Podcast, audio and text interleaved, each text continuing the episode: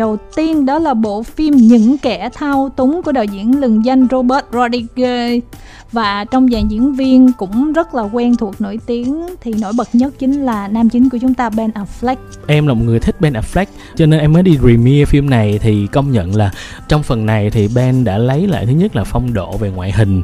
Mấy năm trước tuy là Ben vẫn rất là đô, nhưng mà anh bị mập mất đi cái sự quyến rũ vốn có trước đây của mình thì phim này mọi người sẽ thấy là Ben rất là đẹp.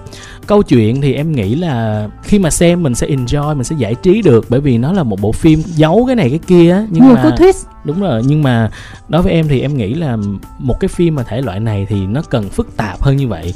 Những người mà hay xem phim nhiều ví dụ như chị thanh em nghĩ chắc tầm 15 phút đầu thôi là mình đã có thể đoán đoán được cái câu chuyện nó đi như thế chị nào đoán rồi. được twist luôn. Tức là bộ phim này đến cuối nó không đem được về cái sự thỏa mãn cho những người mà thích cái dòng phim này.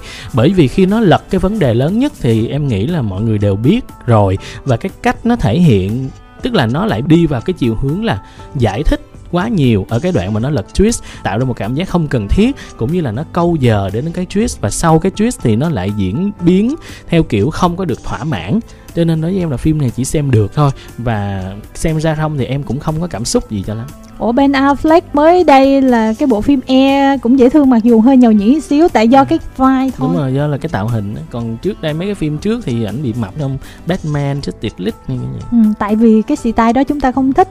Kim Thanh có hỏi sơ những người mà không xem phim quá chuyên nghiệp á, thì mọi người thích cái bộ phim những kẻ thao túng nha, tại vì họ không có đoán được nhiều như mình nhưng mà nếu mà ai xem cái kiểu Inception, Shutter Island rồi thì chắc là mình sẽ mường tượng được cái cách thức vận hành của bộ phim này.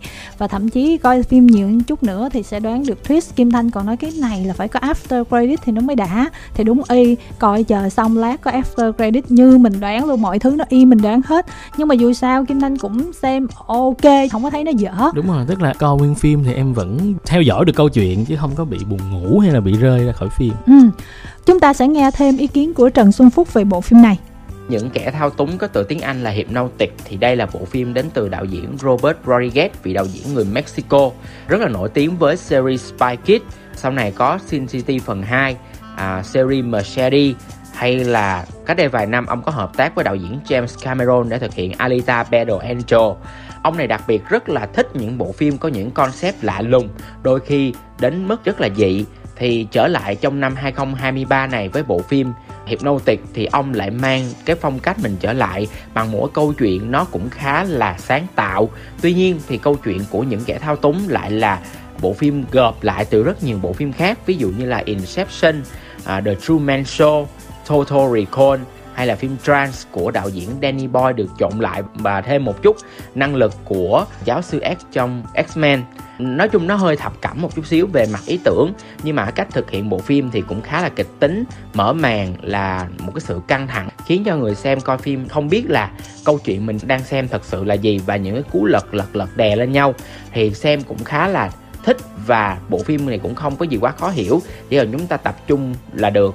Tuy nhiên thì có một cái điểm yếu của bộ phim chính là phần dựng phim. Và đây cũng là cái điểm yếu của Robert Rodriguez trong các phim của ông luôn là ông cứ dồn hết những cái gì tốt nhất, kịch tính nhất, hay nhất vào nửa đoạn đầu. Còn nửa đoạn sau thì ông cũng cố gắng làm cho mọi thứ kịch tính nhưng mà nó không còn cái tính bất ngờ nữa kiểu cảm giác như là với cái cách dựng như vậy với cái nhiều phim từ đầu vậy thì bộ phim của ông sẽ bất ngờ và sẽ bất ngờ nhưng mà nó không có mang tính bất ngờ nữa cố gắng chèn tiếp các chi tiết để mà thực hiện cái phần sau. Nhưng mà mình nghĩ là phim sẽ phải huề vốn và phải có một con số lời thì người ta mới mở cánh cửa cho ông làm tiếp phần sau được. Về diễn xuất thì bộ phim đạt ở mức ok, chứ không thật sự là quá xuất sắc. Ben Affleck thì vẫn rất là đẹp trai và đã quay về cái phong cách phong trần, chứ không còn là sôi thịt như là phong cách của Batman nữa. Và đây cũng là cái điểm mạnh nhất là Ben Affleck về mặt ngoại hình. Một kịch bản nó không quá xuất sắc thì Ben Affleck cũng diễn sẽ không quá xuất sắc thôi.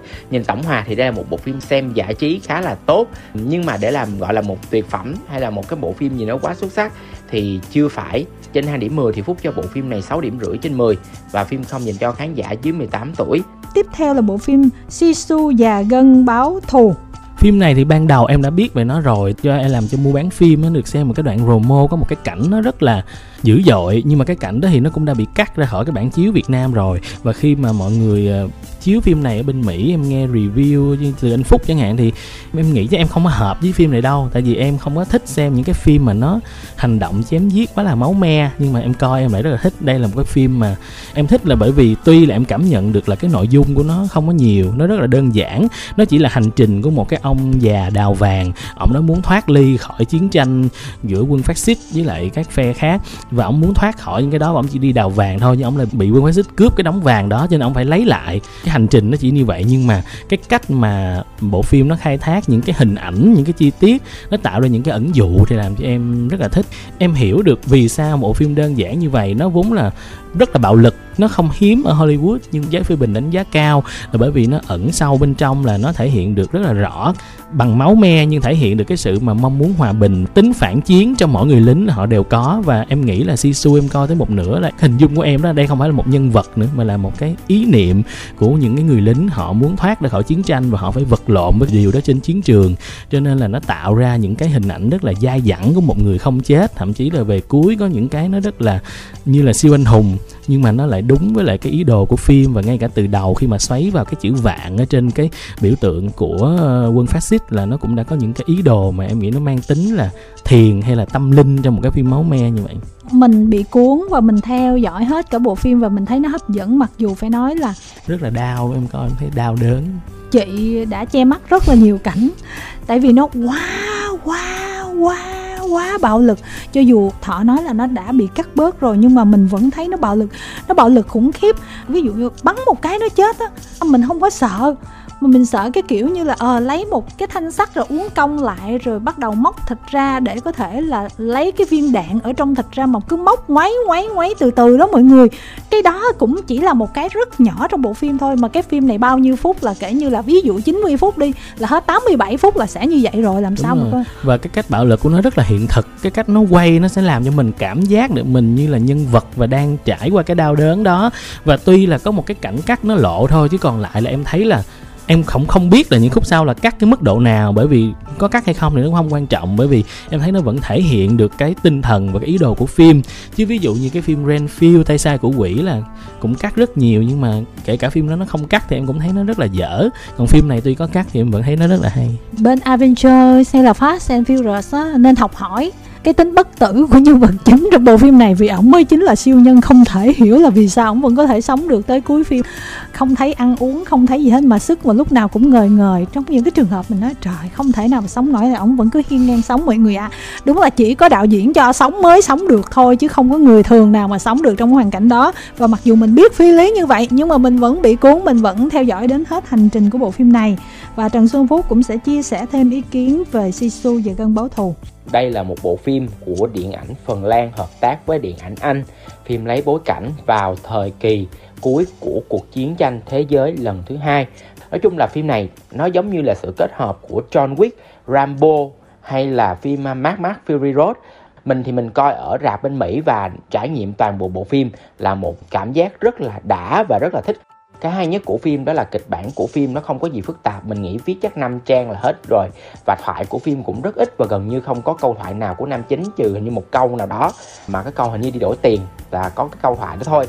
Còn lại thì là ông này chỉ có những cái cảnh rầm rừ và những cái ánh mắt sắc lẹm và một cái năng lượng không bỏ cuộc.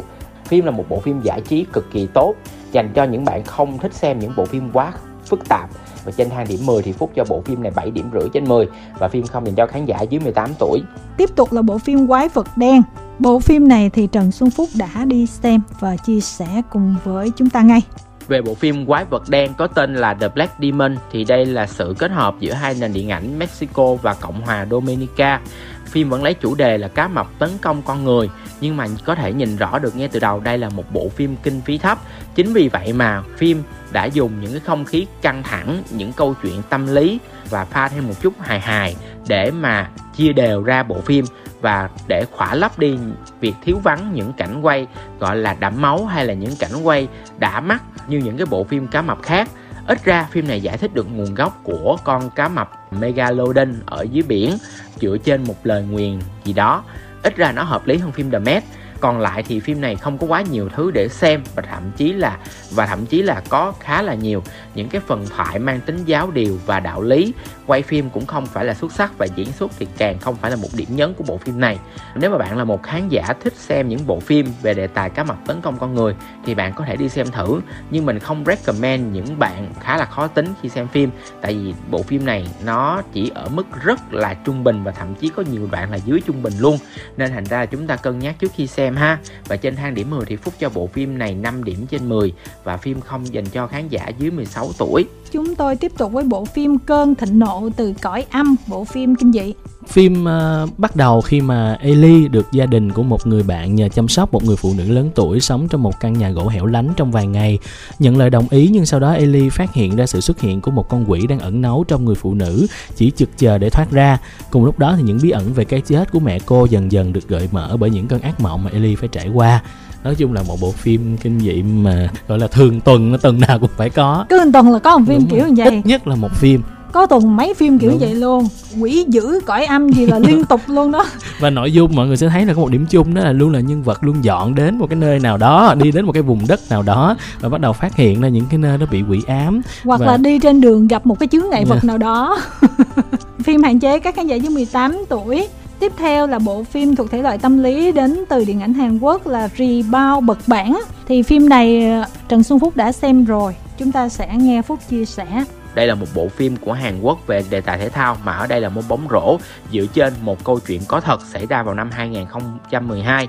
Hành trình của một huấn luyện viên để xây dựng một đội bóng rổ tại một trường trung học phổ thông nhỏ ở Busan và đưa họ đến ngôi Á quân của giải đấu bóng rổ giữa các trường trung học phổ thông phim này nó không có quá phức tạp để xem, không có quá nhiều drama sức mướt, mà cả bộ phim là một nguồn năng lượng rất tích cực, một bộ phim tươi rói về sức trẻ và câu chuyện không bao giờ bỏ cuộc trong mỗi con người.